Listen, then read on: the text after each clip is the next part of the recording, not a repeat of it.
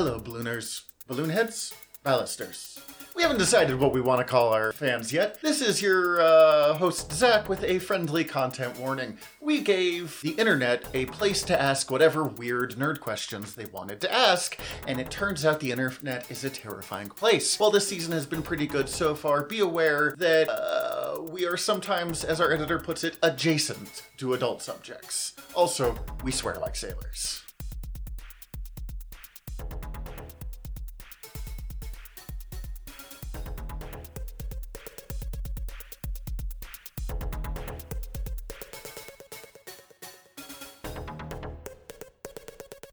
Hi, everybody. I'm Tyler. And I'm Zach. We're your aeronauts, and we're back with more word balloons. We've been hanging out over on Noob Island in between seasons, but we're back, and we're stopping to get answer some more of your nerdy questions before we take off towards Azeroth. So, Zach, with that in mind, what's our first question? How much money does the state of New York spend pulling down webs? I have the quick answer. Yes. Nothing. Nothing.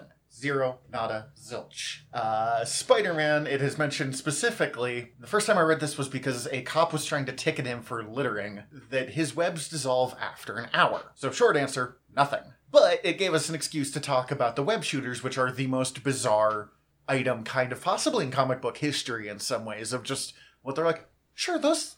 That, that'll work, those will do it. Uh, also, the fun story of after Otto Octavius took over Spider-Man's brain, which was a story that I didn't think was that fun, but immediately afterwards was, he messed with Spider-Man's web formula, which Peter didn't realize, and he made it so it doesn't dissolve after just an hour. And for whatever reason, he was facing an enemy that like could control fabrics, and he was dissolving his costume. He had to web himself a pair of pants, and then it didn't dissolve, which he found out after two hours. Oh, no. And he was still just wearing, like, his he was plugged web. Up. And he's like, I gotta pee.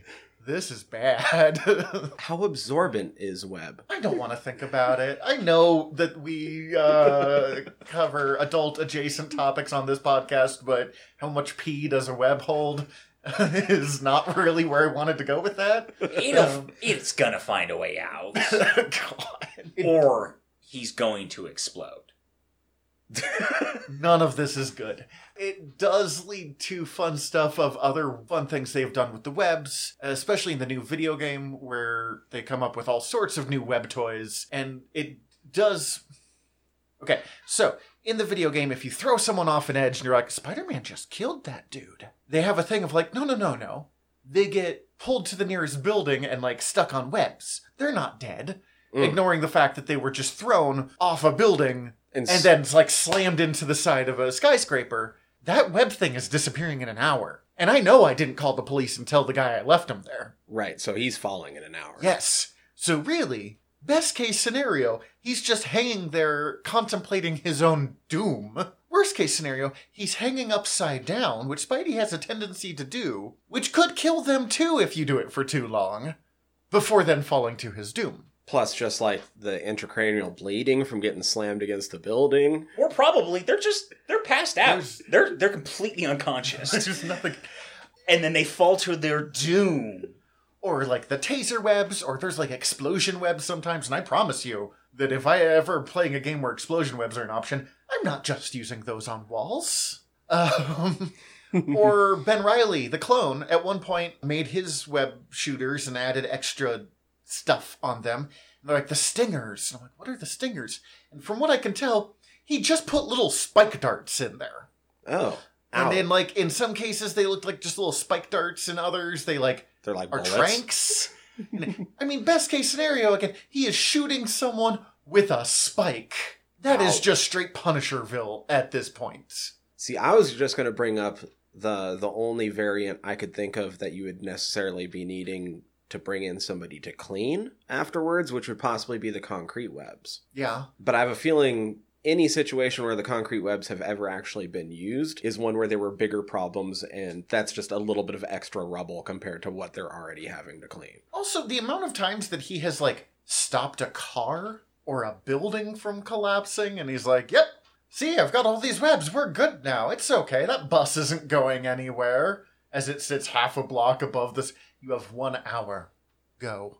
I also don't know about the Marvel Universe's New York's city public infrastructure, but I'm guessing they spend no money on removing webs because they have none. There's just none left. There's none left. Like, d- debris in trees and on skyscrapers is the least of their concern when there is just general havoc and destruction on a weekly basis. There was an ongoing comic for a while called Damage Control that was literally about... They, they come up in the first Spider-Man movie in the M C U that was literally just about, let's see what the people who clean up after the supervillains have to deal with. That's fantastic. I also like to think that it's sometimes used as, like, hazing for the new guy. They're like, there's a mess out there. You have to go get this cleaned up now. How? Don't worry about it. There's no time. It's like, also, we're not telling you the special list of chemicals that you need for this. Yeah. You can clean up the webs. You can, if you need to get rid of them in under an hour, it's baking soda, water, soap. Wait, what? Did they put this somewhere? They put this out one time, yeah. Weird. What? A fucking janitor could beat Spider-Man. Do you have to scrub? Just... I, or does that just dissolve it? It just... Yeah. Editor Stephen here asking the real questions. I mean, because if you could just, like, load up a squirt gun, you could take out Spider-Man. So, the the downside, you don't have to clean up after them. They do dissolve to a powder. The powder is supposed to smell terribly. Oh, no! Oh, good. So, best case scenario, he's still a litterer with scent problems, and New York doesn't need help. Worst case scenario, as we have covered, Spider-Man's a fucking murderer.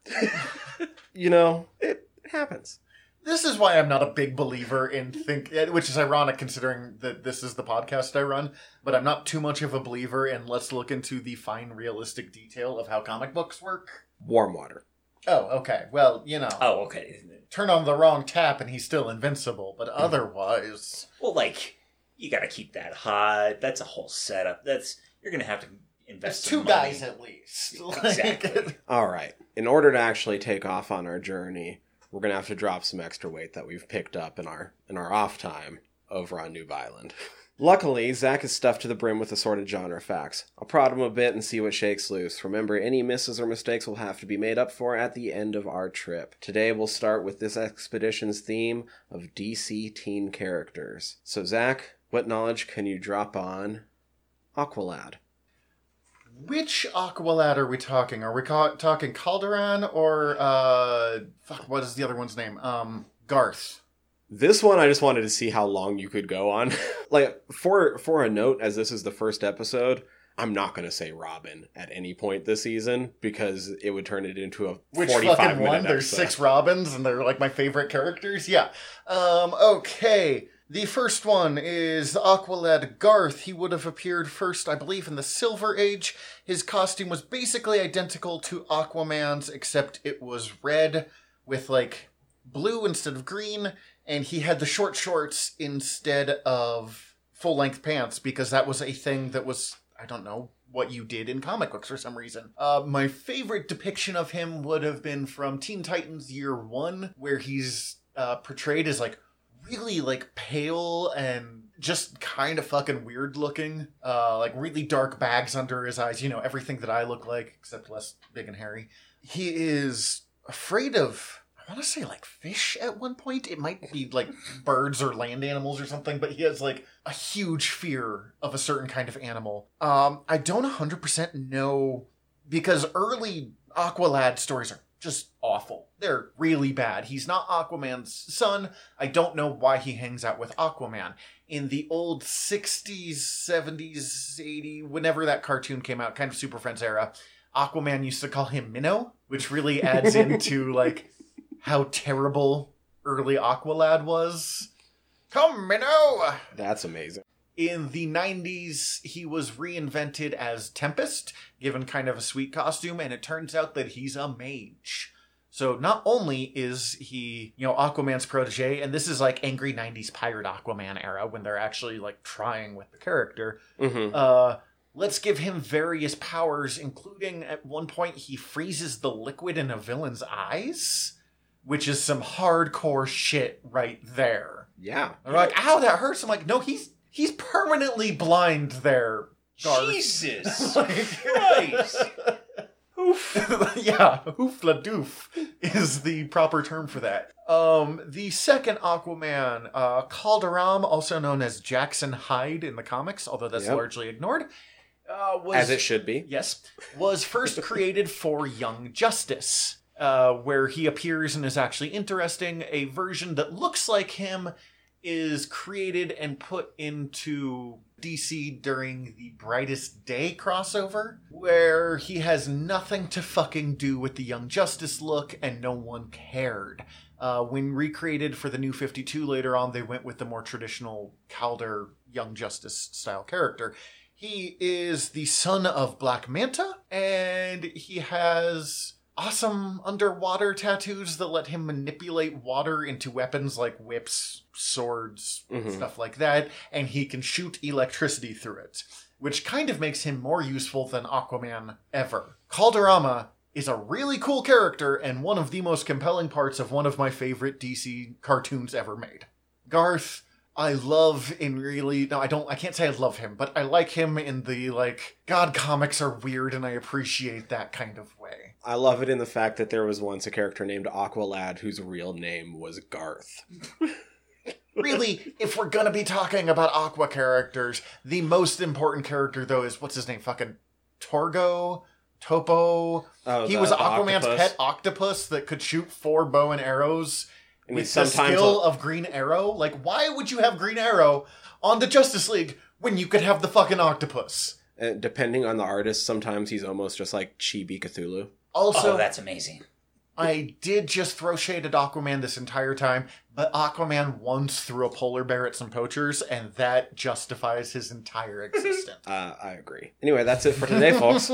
We're taking off, but before we do, we'd like to remind you to hit subscribe and check out all of our sister shows over at earverm dot com. Other ways to get in touch and follow us will be in the show notes, and as always, we'd like to give a special thanks to our editor, Stephen Gady.